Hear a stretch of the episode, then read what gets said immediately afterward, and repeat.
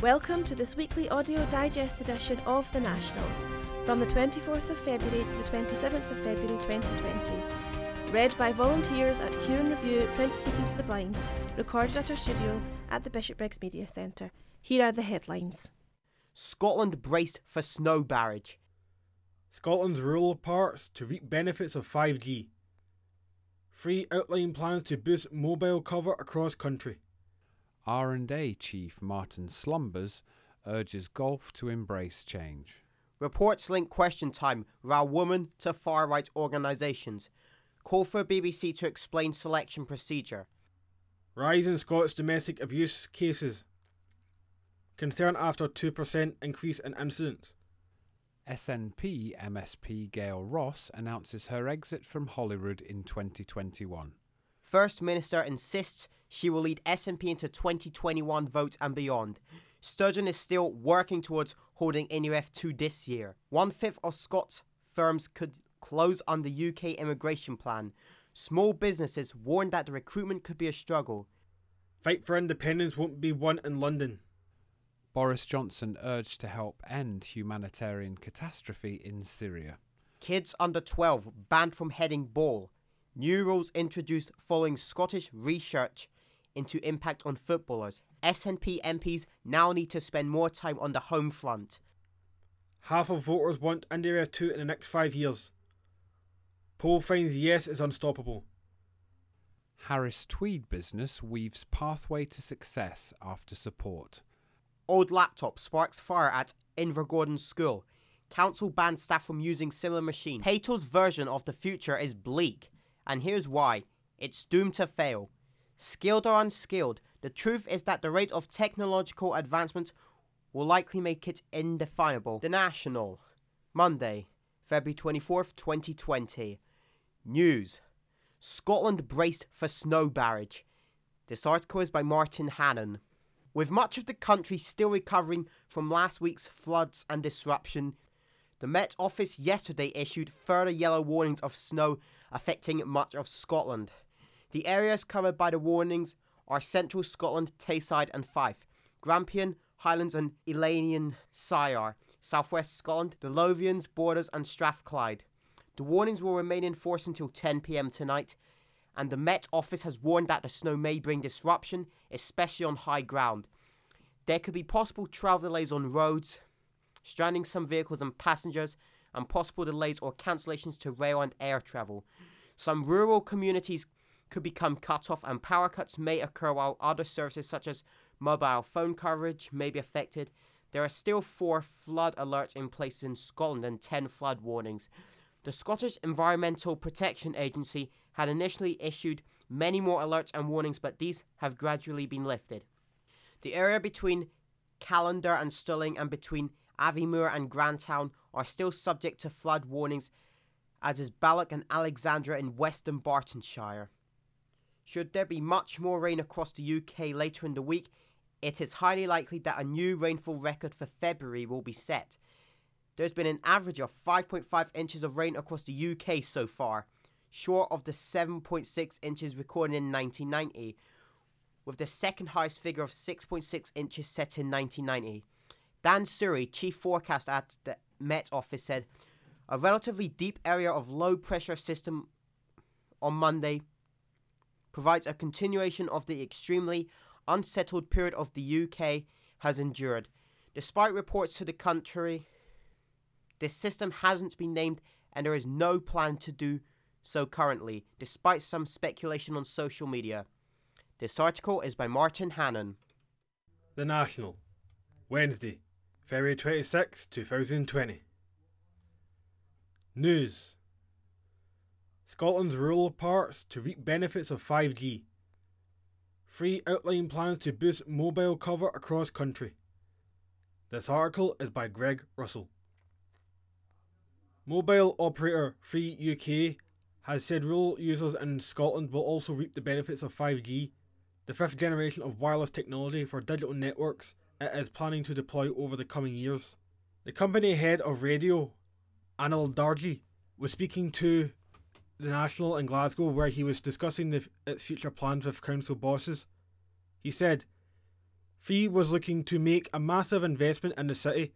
It has more than 150 sites in the Greater Glasgow area and plans for 25 more, all of which would see the 5G deployed in the next three years. The four main operators have been discussing coverage problems in rural areas since they started working on a shared network in 2018.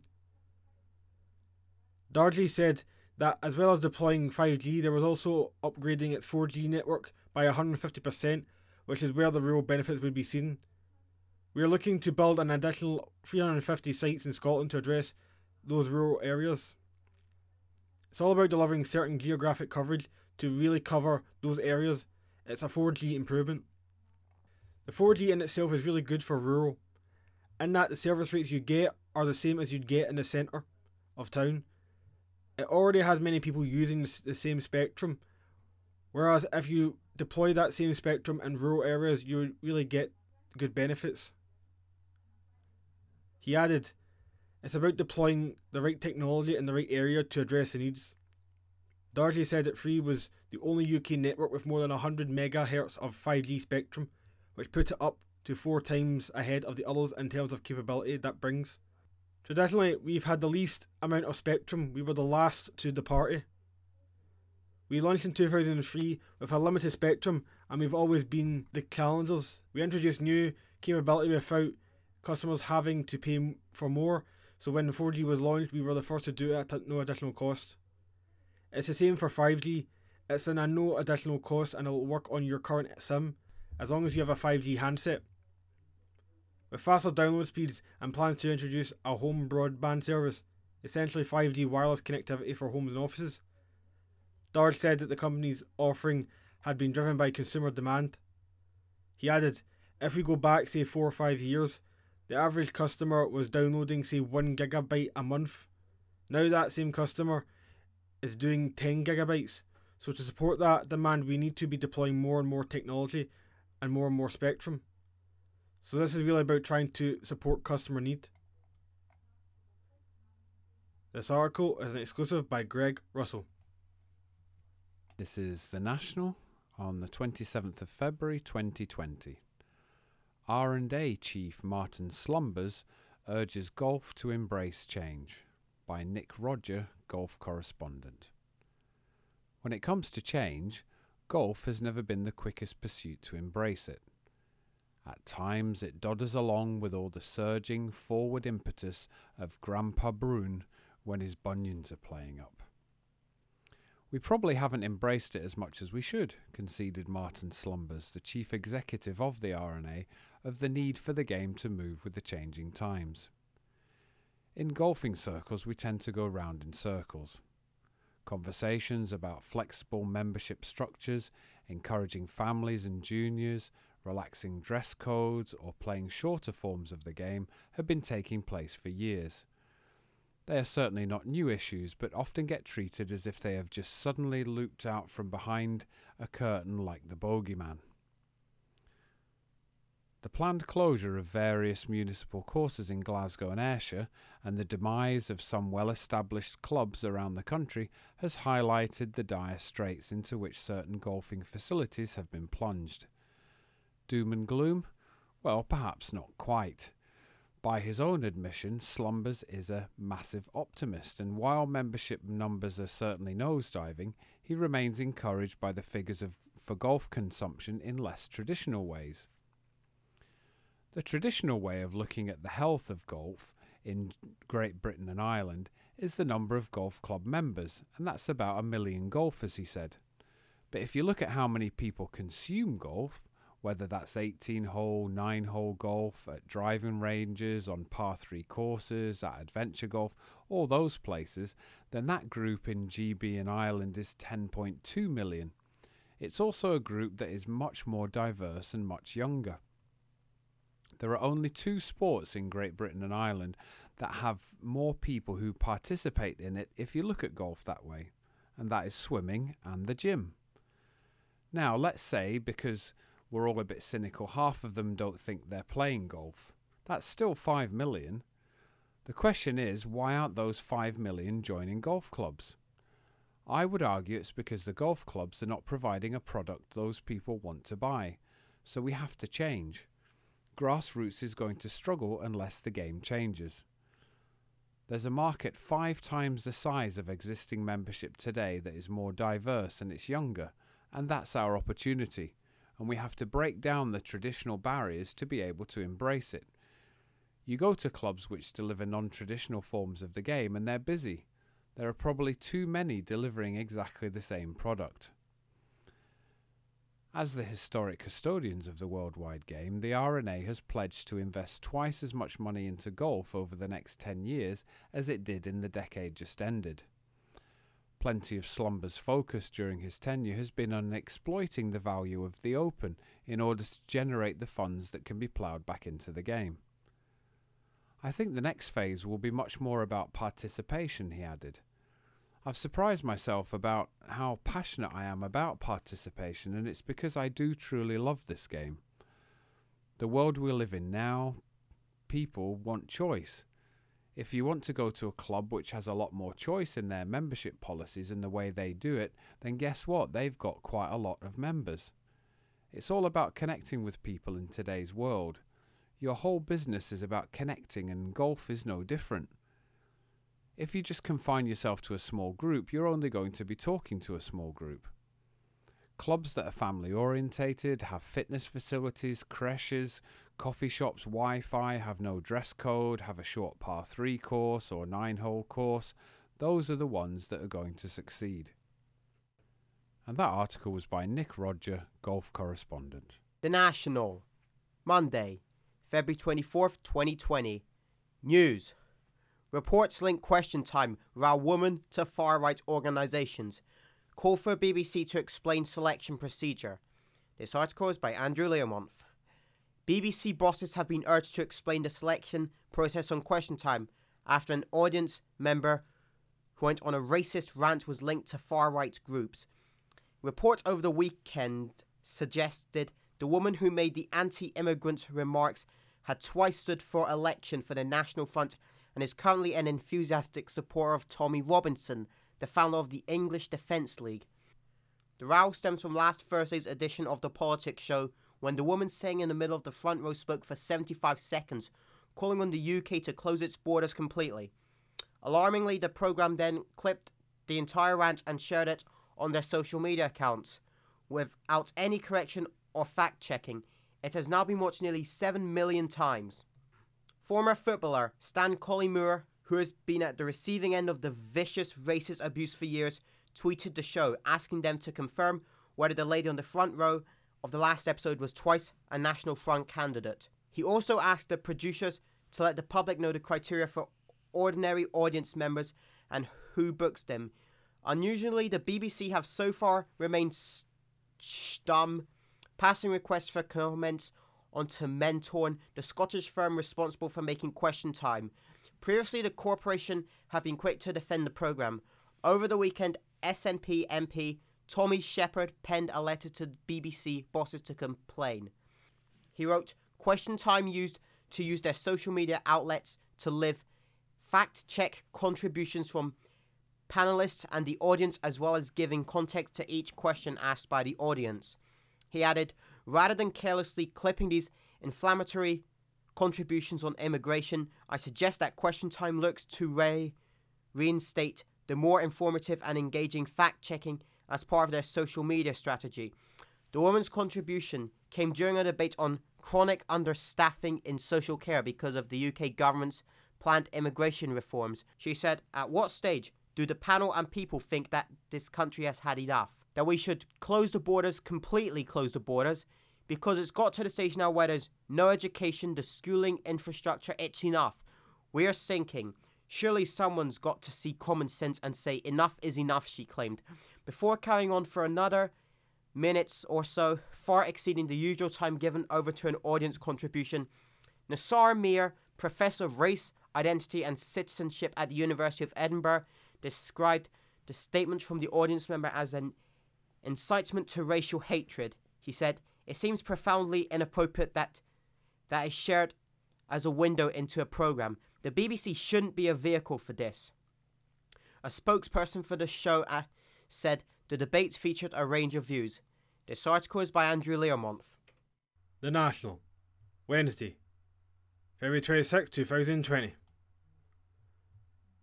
News Rise in Scots domestic abuse cases. Concern after 2% increase in incidents. This article is by Tom Jarvis. More than 60,000 incidents of domestic abuse were recorded by the police in 2018 to 2019, according to the latest Scottish Government figures.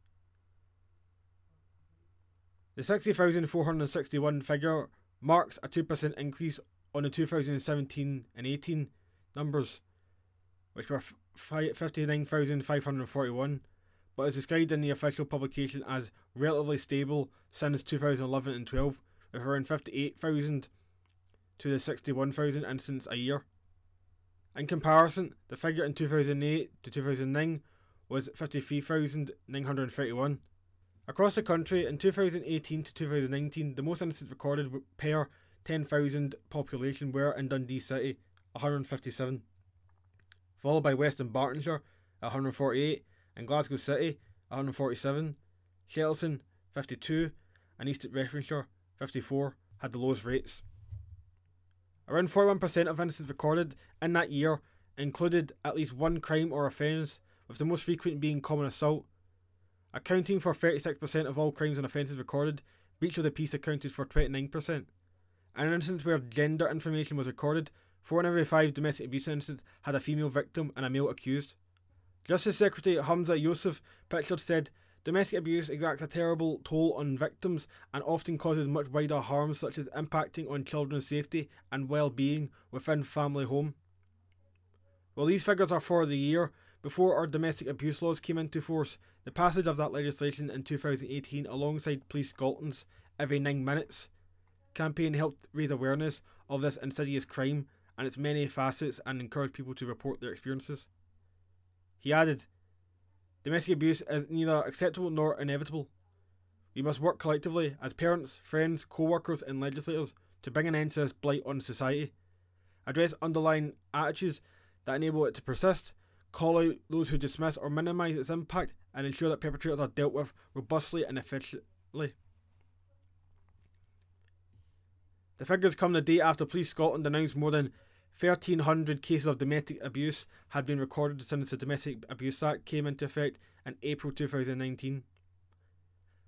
Assistant Chief Constable Duncan Sloan said, Domestic abuse is despicable and debilitating crime which continues to affect too many people, families, and communities across Scotland.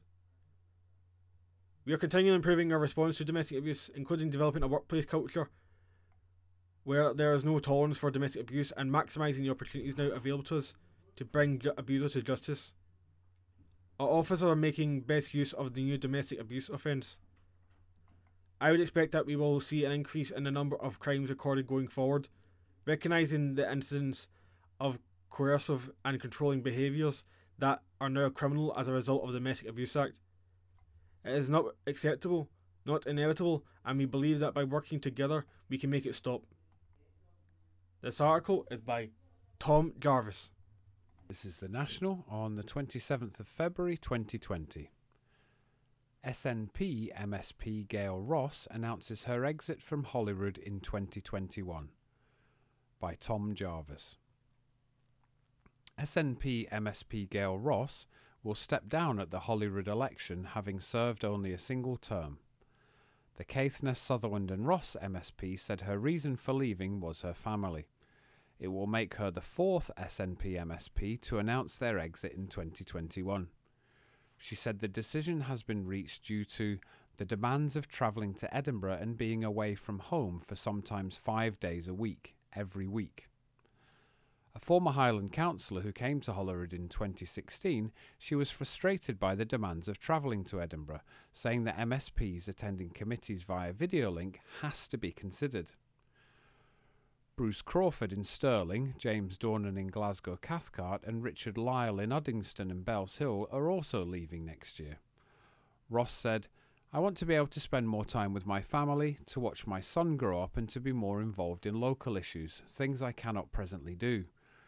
The sheer size of the area I represent also means that I'm having difficulty in reaching every part of the constituency on a regular basis, and I'm not able to re- represent my constituents in the way they deserve and rightly expect. I recently asked the Standards, Procedures and Public Appointments Committee to ask if there is any possibility that members could video into meetings and remote vote. If we are to encourage into politics more young people with families who live far away from Edinburgh, this has to be considered. It's not been an easy decision to make, and I wish to sincerely thank everyone who has supported me in my journey through Council and then Parliament. It's been a huge privilege to represent the place where I grew up, and although the job has sometimes been very challenging, these years have been some of the most rewarding of my professional career. My drive for independence is stronger than ever, and I will continue work to make sure that all families can grow and prosper in an independent Scotland. And that article was by Tom Jarvis. The National. Monday, February 24th, 2020. Politics. First Minister insists she will lead SNP into 2021 vote and beyond. Sturgeon is still working towards holding IndyRef2 this year. This article is by Andrew Learmonth. Nicola Sturgeon has insisted she will lead the SNP into the next Holyrood election, describing speculation around her departure as overblown. The First Minister also told the BBC's Andrew Marr show yesterday that she was still working towards holding IndyRef2 by the end of this year. Downing Street have rejected the First Minister's request for a Section 30 order, which would allow Holyrood to hold a legally watertight referendum. Sturgeon said it was wrong to say that this meant, as her MP Angus MacNeil had suggested, that the Plan A case for a new vote had hit a brick wall. Support for independence is rising, she said, pointing to recent polls showing majority support for a yes vote. The First Minister added, That is the way we win independence, but also the way that we break the impasse on the right to choose. As a leader, there's a responsibility to be frank with people, and sometimes the hardest thing to do is to be frank with your own supporters. I want a referendum that is not just a gesture that allows us to make a point, but a referendum that can deliver us independence. She told the host, I appreciate that some people are impatient for independence. I'm impatient for independence. But what's most important of all is that we have a referendum that's legal, legitimate, and can actually deliver independence. Last week, two SNP MPs, Pete Wishart and Joanna Cherry, clashed very publicly over the prospect of legislating for a new referendum without Westminster's approval. Cherry has called for the Scottish Government to do so, arguing that this would effectively force the UK government to take them to court and would then test the limits of the cons- Constitution. Wishart has suggested such a move would be high risk and a legal defeat would be harmful to their shared c- cause. Yesterday, the First Minister said the government may look at going to court, though she described that as not being her preferred option. Last week, there was renewed speculation about Sturgeon's future as First Minister. Unnamed sources told a BBC reporter that they thought she might have to fall on her sword over the summer. That a BBC journalist suggested could be because of the trial of Alex Salmond. The former First Minister, who denies all charges, is in court next month charged with two incident assaults, 10 sexual assaults, an attempted rape, and a sexual assault with intent to rape. Legal restriction means that very little of the detail can be reported, but the four week trial, which starts on March 9th, is going to be a stressful event for the SNP. A Holyrood inquiry is also poised to investigate Sturgeon's role in a separate Scottish Government probe into her predecessor, which cost taxpayers £500,000. When asked by Marr if she will remain in her position for the next few years, Sturgeon said, Yes, I hope so. All leaders should reflect on an ongoing basis. For me, two conditions are needed for me to stay as leader. And I do intend to lead my party into the next Scottish Parliament election. You have to have the support not just of party but of country. I would say humbly that I've just led my party to another landslide election victory, winning 80% of the seats. But secondly, I have to be sure that I want to do this job. Think I'm the best person to do this job, have the drive and energy, and that's emphatically the case. When either of these things cease to be the case, then that will be the time for me to move on and do those other things that I'm keen to do in my lifetime. That is not now and it is not imminent.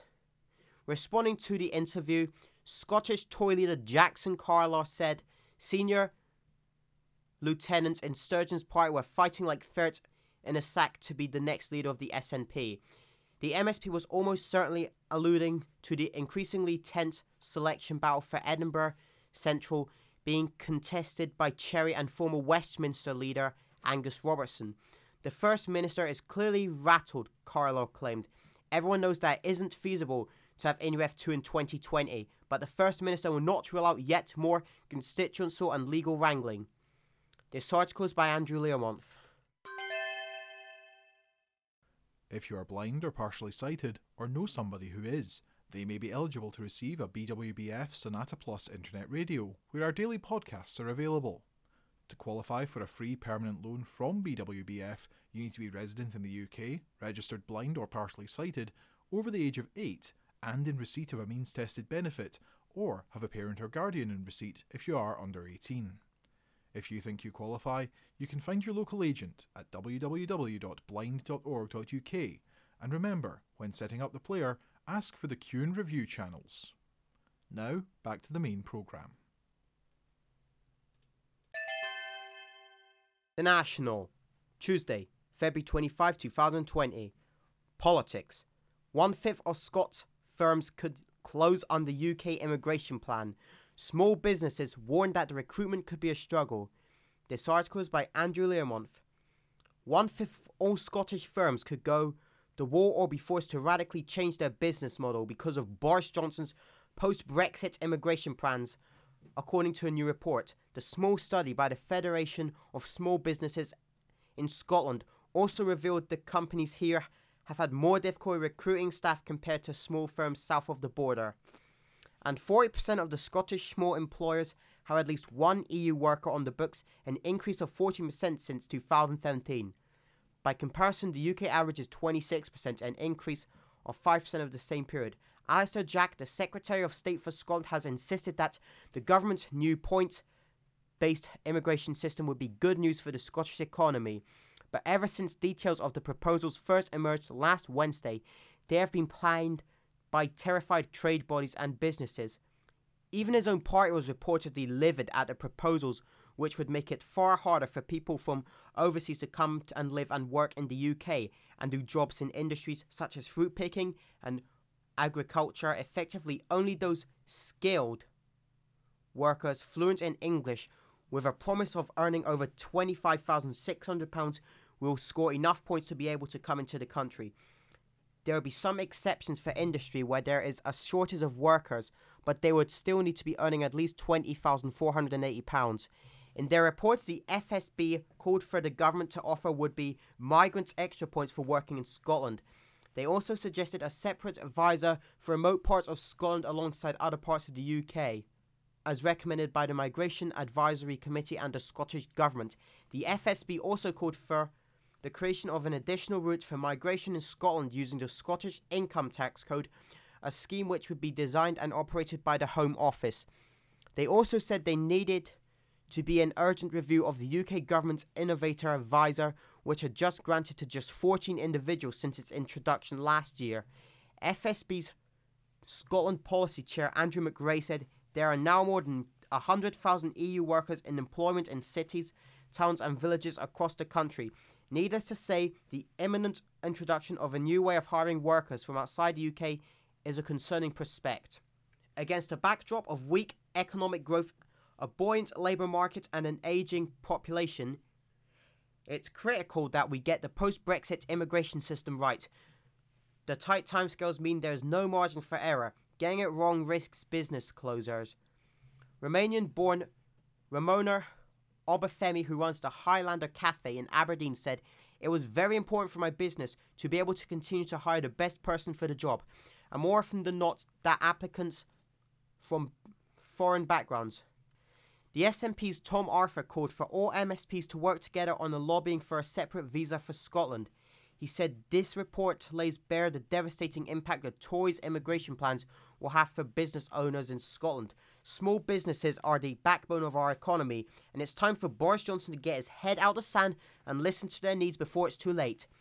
It's shameful that not a single Scottish Tory MSP or MP can bring themselves to speak out against these plans that will force thousands of businesses north of the border to close their doors for good. This article is by Andrew Learmonth. Remember, this weekly digest programme is just a selection of what we produce.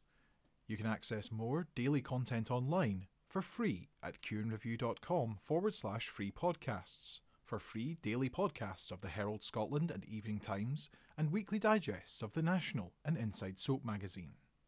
Alternatively, you can access all of these services via a BWBF Sonata Plus internet radio player. Now, back to the main programme.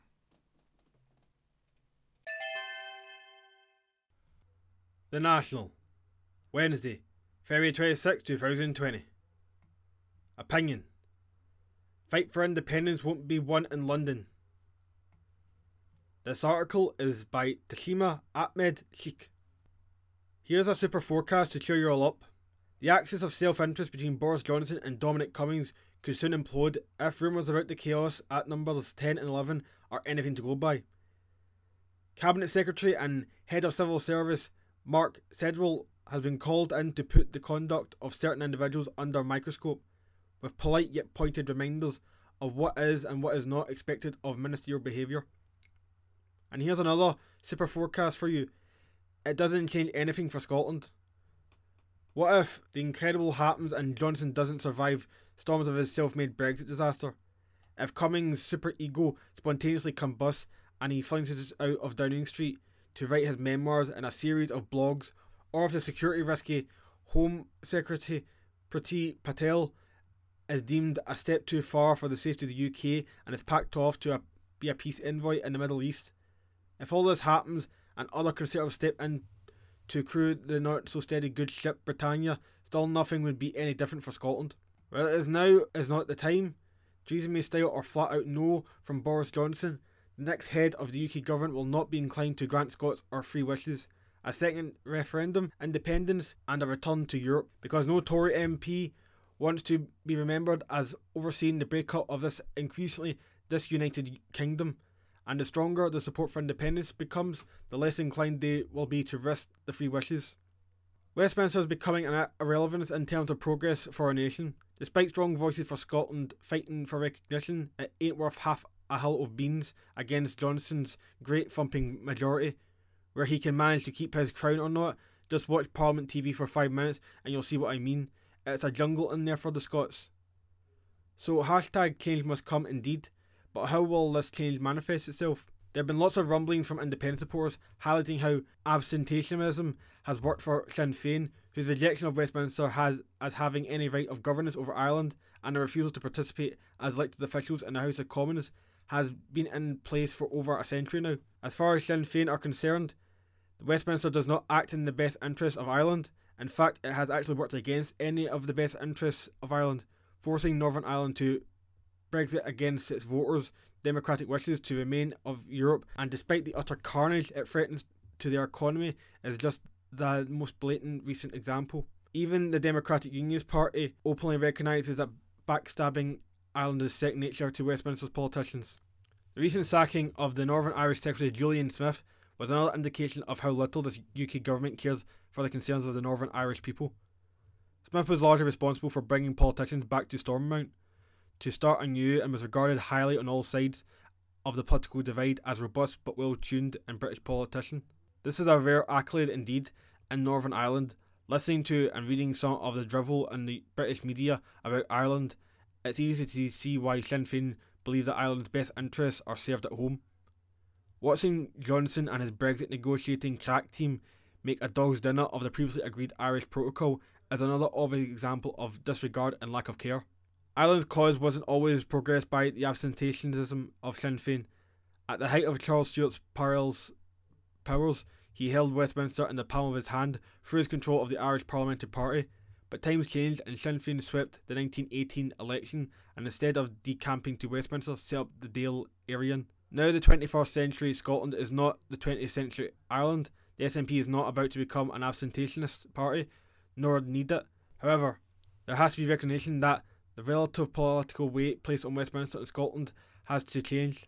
SNP MPs will recognise that popping up on the campaign trail in Scotland will add more to Scottish cause than bobbing up and down on the green benches. If that crystallises into Scottish convention anchored on the elected parliamentary pre- representatives of Scotland, then so much the better. My former colleague, SNP MP Joanna Cherry, QC, is therefore right when she said this week Scotland will continue to be ignored at Westminster.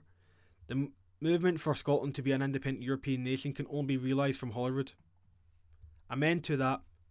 The fight for sovereignty will not be won from SW1.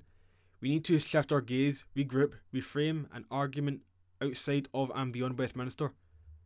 We have the right to determine our future. We have the right to make democratic choices that are neither ignored or shrugged off by a bigger partner because in Scotland, size matters. We may be small, but we've got big ambitions, and none of them involve an archaic political system that we've outgrown and fails spectacularly to represent our best interests.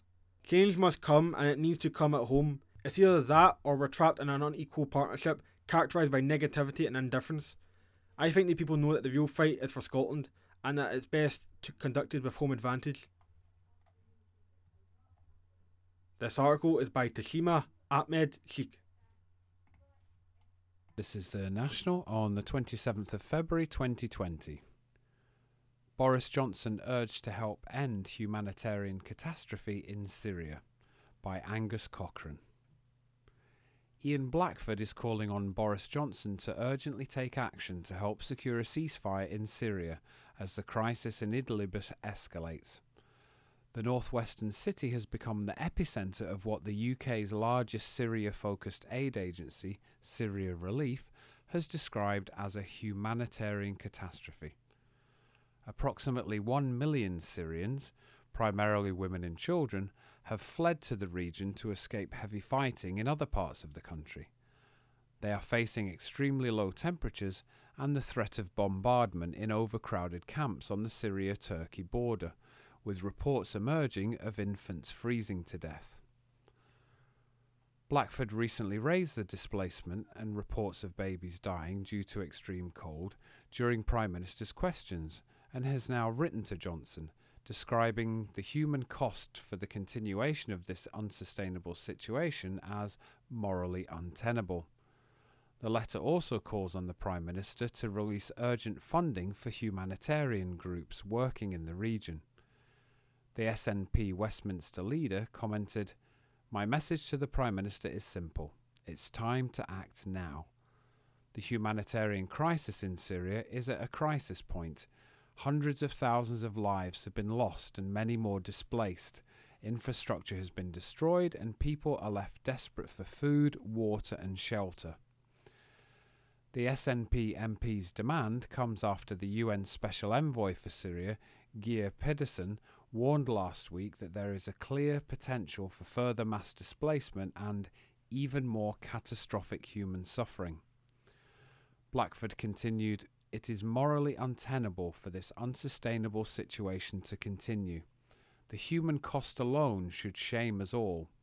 It's time for Boris Johnson to step up to his responsibilities and secure a ceasefire at this crucial moment. He added, The SNP has raised the plight of Syrians caught up in the conflict with the Prime Minister innumerable times but securing access for humanitarian groups working in the region to provide aid to those in need could not be more pressing. The conflict has claimed more than 380,000 lives since civil war erupted in 2011. This week, the UK permanent representative to the UN, Karen Pierce, called for an immediate, genuine, and lasting ceasefire. And that article was by Angus Cochrane. The National. Tuesday, February 25, 2020. News. Kids under 12 banned from heading ball. New rules introduced following Scottish research into impact on footballers. This article is by Emma O'Toole. Children under 12 are to be banned from heading the ball in training sessions, the Scottish Football Association has announced. A graduated approach will be introduced for children aged 12 to 17, with limits on the amount of heading allowed. It comes after the University of Glasgow led field study showed former footballers were three and a half times more likely to die of neurodegenerative disease than age matched members of the general population. There will be no change in terms of heading in matches, taking into consideration the extremely limited number of headers that actually occur in youth games. The football associations of Scotland, England, and Northern Ireland all issued statements on Monday confirming changes to their heading guidance, which will be introduced immediately. Ian Maxwell, SFA chief executive, said while it is important to re emphasize there is no research to suggest that heading in younger age groups was a contributory factor in the findings of the field study into professional footballers, nevertheless, Scottish football has a duty of care to young people, their parents, and those responsible for their well being throughout youth football. The updated guidelines are designed to help coaches remove repetitive and unnecessary heading from youth football in the earliest years with a phased introduction at an age group considered most appropriate by our medical experts. It's important to reassure that heading is a rare in youth football matches, but we are clear that the guidelines should mitigate any potential risks.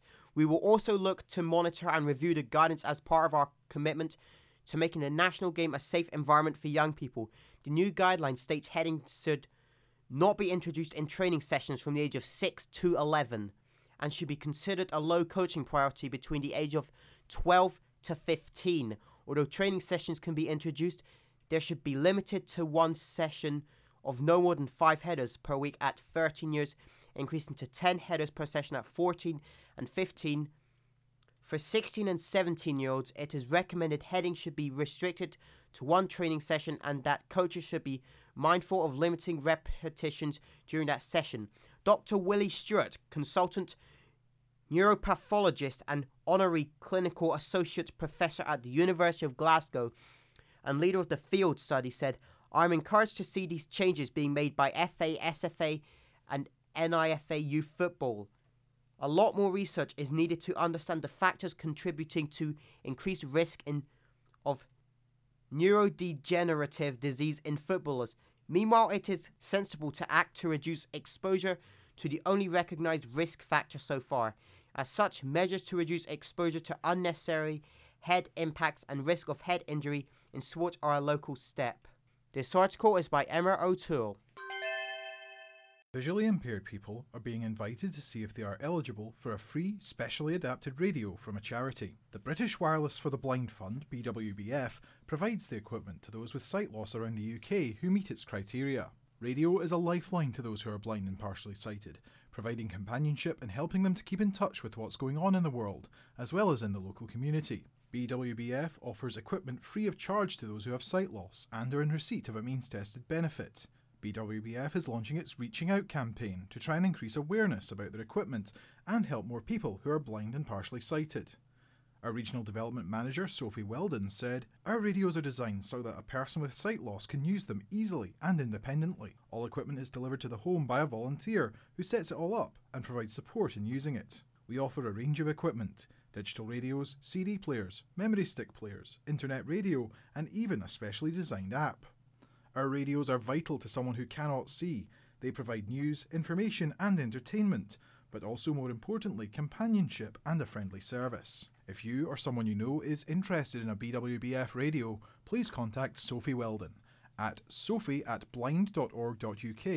That is S O P H I E at B L I N D.org.uk or phone 01283 790 208. That's 01283 790 208 or on 07540 724 063. That is 07540 724 063. To find out more about the British Wireless for the Blind Fund, follow us on Twitter at British Wireless, like us on Facebook, or go to blind.org.uk.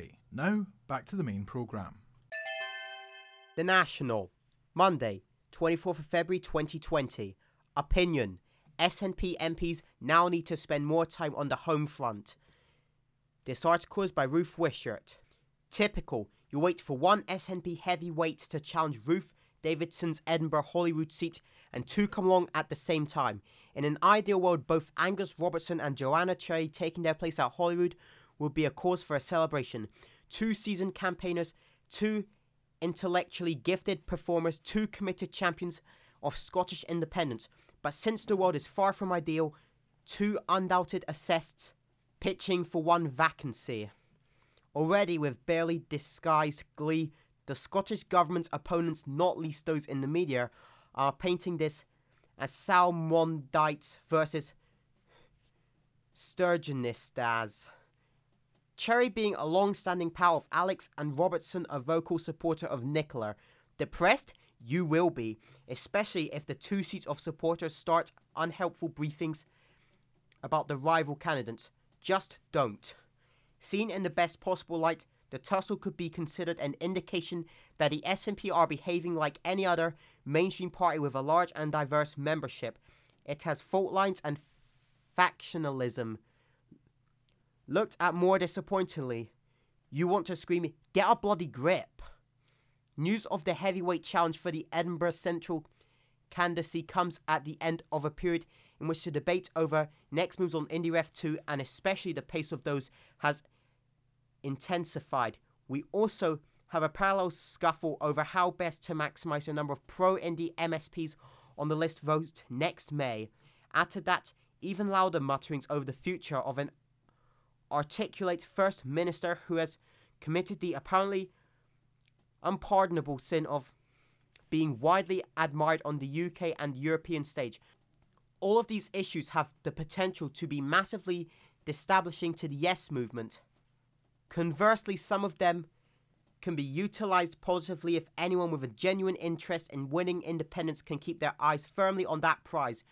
Securing Scotland's statehood matters comprehensively more than individual egos or different shades of game plans. It certainly matters more than personal ambition and plotting. Being human, we all have our own procedures, but hand on heart, I can say that I greatly admire what Alex Salmond did for the cause of independence and greatly admire Nicola Sturgeon's manifold talents. I have huge respect for what Cherry has done in using her legal skills to skewer the Westminster government and what Robertson has done to professionalize yes campaigning. It's not a football match. We don't have to take sides when ultimately we're on the same one. There are important debates to be had. Of course there are. I'm not persuaded that a discreet new indie party is a smart idea, but I'm wholly behind inclusive attempts to ensure that we, the wider Yes movement, are able to use our list vote to get as many pro indie MSPs into Holyrood as is possible. I know that some of the political purists are already clutching their pearls at the thought of making common cause with less folks less fundamentalist than themselves. Perhaps their manifesto seems more important than their country's future. It's not.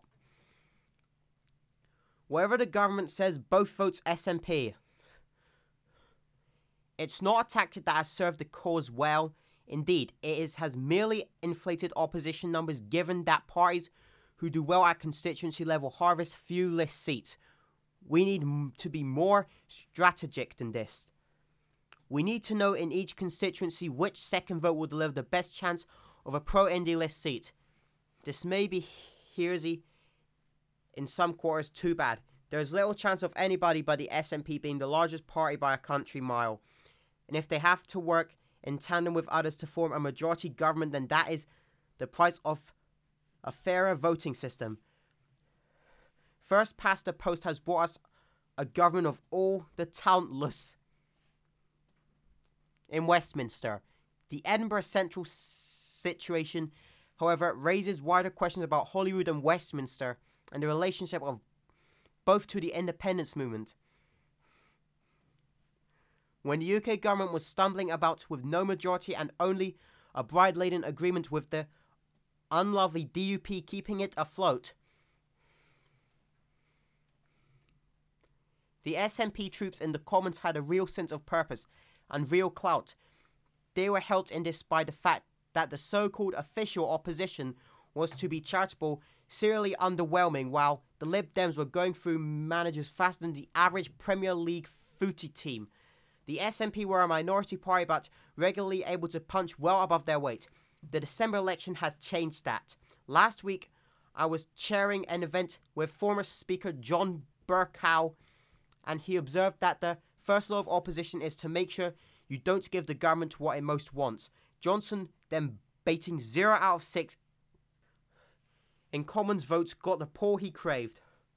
The fact that the unhappy result was largely down to Labour's poor campaign and utterly confused messaging is little comfort. So Scotland now has 47 SNP MPs, one independent, one Labour, six Tories, and four Lib Dems. Only the SNP and independent Neale Hanvey support independence, and frankly, with an 80 seat Tory majority and the Labour Party too busy with a months long leadership battle to raise its eyes above its internal fray, four dozen SNP MPs are pretty impotent. Worse than that, they and most especially Westminster leader Ian Blackford are treated like tar and trash. In short, we have a large cohort of mostly talented people arguably operating in the wrong forum. Now, the House of Parliament have a strange effect on some people. They enter the hallowed portals they have once vowed, metaphorically, to tear down, and they go a bit native, get a bit comfortable, get a nice wee conceit of themselves. This is especially true of the Lords, where a bit of ermine can de-radicalize all manner of former dissidents. But there is a variant of that strain in the Commons, and I doubt that all of the SNP contingent is immune. I would urge them all to consider spending much more time in Scotland campaigning and spreading the word, and less in a chamber where, self evidently, their pleas on behalf of their constituencies are falling on deaf ears. Bow has been joined here, and your country needs you. This article is by Ruth Wishart. The National, Wednesday, February 26, 2020. Politics. Half of voters want India 2 in the next five years. Poll finds yes is unstoppable. This article is by Emma O'Toole. There is an unstoppable momentum for independence as a new poll finds more than half of the voters in Scotland want IndyRef 2 in the next five years. The YouGov poll found that 55% of voters think Boris Johnson should not stand in the way of another independence referendum by 2025, while only 27% think this should not be the case. With the momentum firmly behind the independence movement, the figures are also suggesting that the outcome of a referendum would be too close to call. Part of the survey, which was conducted between February 7th and February the 14th and involved 2,587 Scottish adults, was released last week by former Labour PM Gordon Brown. That showed only 16% of people regarded Scotland as a united country, and 51% thought it had some divisions or was deeply divided. Of those who thought it was divided, 50% said the SNP was responsible, followed by Nicola Sturgeon, 49%, and the prospect of a second independence referendum, 41%. In answer to the question, if another Scottish independence referendum were held today, how would you vote? 45% of respondents said yes, 46% no, 6% said they would not vote, and 2% said they were not registered to vote. Once the don't knows and non voters are removed, the figures are just over 50.5% for no and just below 49.5% for yes. Asked if there is a second independence referendum, when when should it be held? Only 17% of people and just 37% of the SNP voters said immediately, and only 23% of all people and 37% of SNP voters said 2021 or 2022 after the next Holyrood election. A fifth, 21% of SNP supporters and 15% of all people said within the next five years, 17% of all people said within the next 20 years, and 27% ignoring the question said never. Professor Sir John Curtice of Strathclyde University and What Scotland Thinks blog said the poll also showed Brexit had reshaped the voting intentions on independence. Of those who voted yes in 2014 and voted to leave in 2016, more than a third, 34%, said they would now vote no to independence. The SNP position is to rejoin the EU after independence. More than a quarter of the voters, 27%, who voted no in 2014 and remained in 2016, have now moved towards supporting independence. Professor Curtice noted the latter group were far more numerous than the former, helping nudge support up for independence. SNP Deputy Leader Keith Brown said the Tories are running scared of democracy. He said there is an unstoppable momentum behind a fresh independence referendum. Scotland has been dragged out of the EU against our will by the Tory government and the Prime Minister, who have no mandate here. A government which says it doesn't matter one jot what Scotland's Parliament decides. The Tories are running scared of a democracy, but their opposition to a referendum is completely unsustainable. The SNP won a landslide victory at the general election on cast iron mandate to hold an independence referendum. Boris Johnson's contempt for Scotland knows no bounds. He added, The more Boris Johnson tries to ignore Scotland's de- democratic mandate to choose our own future, the more support for a fresh referendum and for independence itself will continue to grow. This article is by Emma O'Toole. This is The National on the 27th of February 2020. Harris Tweed Business weaves pathway to success after support by Hannah Carmichael. A South Harris based textile business has been able to renovate new premises and increase on island production thanks to one to one support from Business Gateway. Borrisdale Tweed, which was founded by Carol Graham and Rob English in 2017, specialises in the design, manufacture, and retail of exclusive, high quality homewares and accessories using locally woven Harris tweed.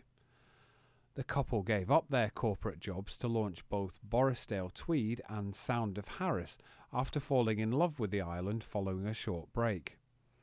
Graham and English combined their previous industrial and academic experience in textile engineering and colour chemistry, plus their passion for their new home, to create products that have been a hit with the island's locals and visitors alike. The business started off as a pop up shop next to their weaving shed, but has since doubled its turnover year on year and significantly exceeded its projected turnover for 2019. Business Gateway was able to help Borrisdale Tweed with one to one sessions from a business advisor, funding advice, and an introduction to Highlands and Islands enterprise. It also supported the firm's successful application to the European Regional Development Fund, grants for growth funding, from which Borrisdale Tweed was awarded £20,000 in funding and was able to renovate a building in the south of Harris. English said, Business Gateway support has been invaluable to our business. Although I was successful with ERDF funding in my previous academic roles, the input helped clarify our strategy to expand through a move to a larger premises in Leverburgh. This included a focus on training and sustainability to the effect that I now have a site management qualification and we were able to pro- project manage the renovation ourselves. We are now also almost zero waste with regard to the use of cloth in the manufacture of our products. The grant enabled us to turn the former post office in Leverburgh into bespoke premises, which ultimately helped us to achieve our main objective of providing exclusive, high quality products made in the Outer Hebrides. And that article was by Hannah Carmichael. The National, Tuesday, February 25th, 2020. News Old laptop sparks fire at Invergordon School. Council bans staff from using similar machines. This article is by Andrew Learmonth. An old laptop has been blamed for a fire that tore through a primary school in the Highlands. Pupils and staff were evacuated from Park Primary School in Invergordon shortly after 10am on Monday. More than 50 firefighters tackled the blaze, with nine fire engines, a height appliance, and several supporting resources sent to the scene. The Scottish Fire and Rescue Service SFRS said the damage to the school is significant. There were no reports of any injuries. In a statement, the local authorities said that as a precautionary measure, they were banning staff from using machines similar to the one potentially responsible for sparking the blaze. A spokesperson said, We are awaiting the outcome of Scottish Fire and Rescue Services investigation into the fire, but we understand it might have originated from an old laptop. As a precaution, we are asking all staff using these older models not to use them until further notice. The statement added plans are in place to provide temporary school accommodation at Invergordon Academy for the primary pupils and staff before the end of the week. There are 186 children at the Park Primary School including 32 nursery pupils and 343 pupils enrolled at the academy, which has a capacity of 550. SFRS Area Commander Rab Middlemis said, There has been a very challenging incident, and crews have been working throughout the day in difficult conditions to bring this fire under control. We have attempted to surround the fire as much as possible, tackling the flames from outside and inside the buildings to try to prevent further damage. The damage to the school is significant, however. We will remain in attendance for as long as it takes to ensure this fire is fully extinguished. He added, I would urge members of the public to stay clear of the area to allow access for the emergency services. My thanks goes to our partners and the community for their ongoing support, the quick action of the school staff in ensuring a safe evacuation, and our firefighters for their continued efforts and dedication. Scottish Greens Highlands and Islands MSP John Finnie praised staff and the fire service but said lessons needed to be learned. He said, I'm relieved that all pupils and staff were evacuated from the school and welcome confirmation from the Highland Council that alternative accommodation will be provided at Invergordon Academy. Early reports suggested that an old laptop may be the cause of the fire and while it is vital that appropriate investigation takes place, it is important that the council ensure lessons are learned and shared with other schools across the Highlands and beyond as soon as practically possible. Council leader Margaret Davidson praised staff at the school for their quick, safe, and efficient actions after the fire had been discovered.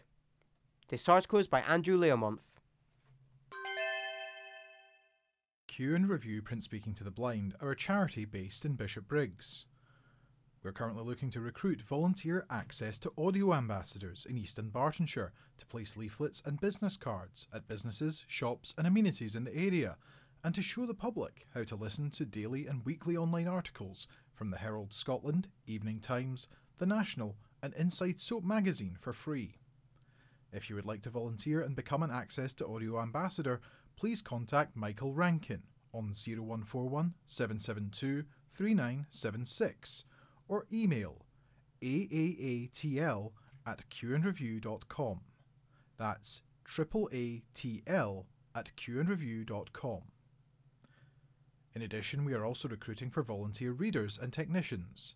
If you're interested in reading or technically supporting a recording team, please contact us on 0141 772 3976 or email information at qandreview.com.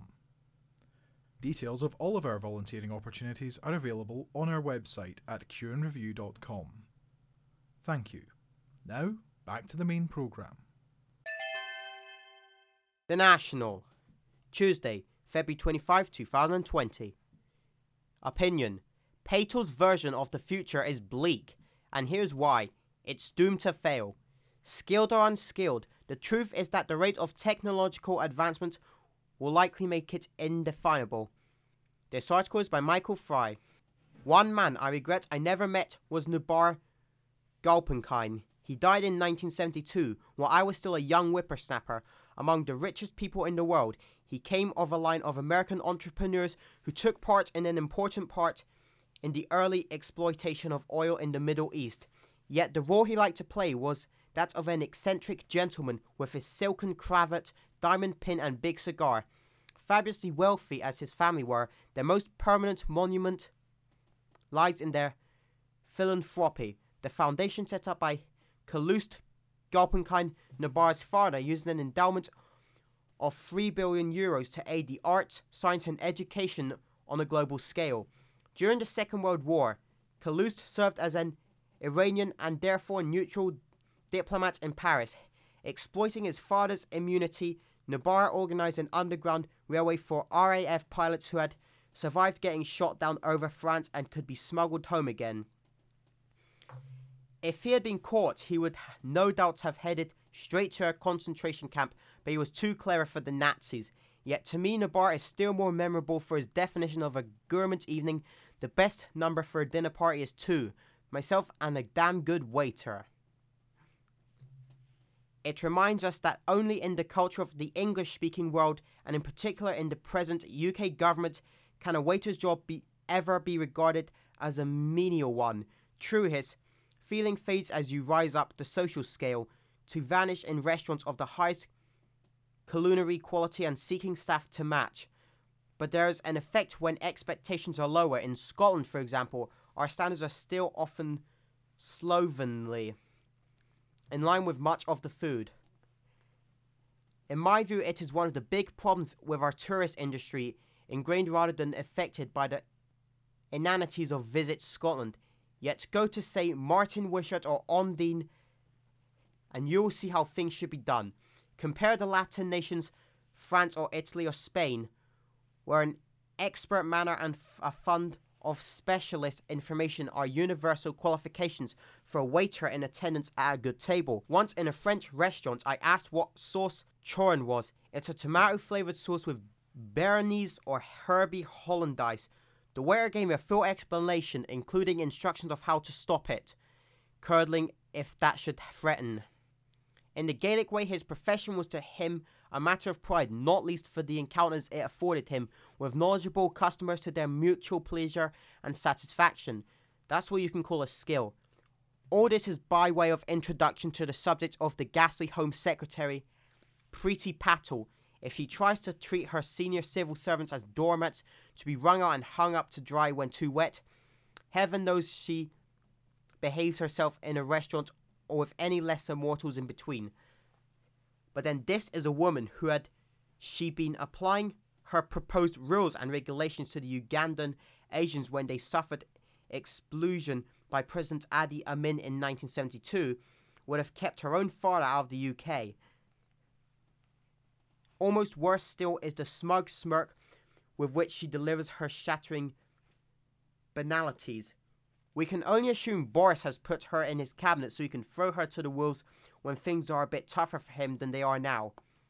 The Prime Minister has one basic idea of government that he will take measures to promote his own popularity, especially among English voters, which by extension will promote the popularity of the Tory party, therefore cut immigration. It is not a profound idea, and perhaps somewhere in the recesses of Dominic Cummings' brain there is a better one. For example, the shortage of labour likely to result from tighter immigration controls could force employers to raise the productivity of the workforce they already employ with new technology or other investment. Yet there are important economic sectors that depend and must always depend on being labor intensive. Hospitality is one, agriculture and social care are two more. No technology exists or can exist to make it easier to pick strawberries. These have to be harvested one by one and two by two at the hands of human beings with nimble fingers. No technology exists to make it easier to empty bedpans in an old folks' home, these have to be cleaned one by one and two by two at the hands of carers with strong stomachs. It does not seem to me to matter much whether we define these employees as skilled or unskilled. The fact is, they do jobs nobody else will do. At the moment, most of them are foreigners who will take the same jobs when the Poles or the Romanians are banned from our shores. I suspect there will be nobody to take these jobs. At the point or at different points in different sectors, Patel's pretty system will start breaking down. The Tory party has won over lots of new voters in England, but it would not have gained an absolute majority without its traditional support. This includes a big lead among people aged over 65, who are besides a growing part of the population. Even in my distant days as a Tory candidate, before I saw the light and switched to supporting the SNP essential campaign, the pit stops were any old folks' homes there happened to be in the constituency. Usually it was a high point of the social calendar in the residents, otherwise rather monotonous existences. If you showed enough sympathy for their complaints, then you are likely to fortify them in their tendency to vote Tory, especially as you could offer them lifts in big cars to the polling station, so putting one over on every other party. Imagine the future under Patel without foreign staff in nursing homes frail pensioners will fail to get the care they need. They will complain if they see a Tory candidate, and I forecast there will be hundreds of candidates telling the Prime Minister to get his or her finger out. When that happens, I forecast further that the unskilled carers will miraculously transition into skilled bedpan executives welcome to the UK with open arms. Patel will have failed. The fact is that the rate of change in the labour market is speeding up rather than slowing down rendering the distinction between skilled and unskilled flexible to say the least, and probably no longer definable. The rate of change will accelerate for the rest of the 21st century and beyond. Jobs which once seemed secure and well paid will turn insecure and badly paid. My own profession of journalism has been an early case in point. Up to now, the seamless supply chains and markets of the growing and integrating EU markets have smoothed this roller coaster ride. That is why the UK has seen heavy immigration. We have come to rely on the skills and flexibility afforded by the vast European labour pool. We will all suffer as it dries up. This article is by Michael Fry.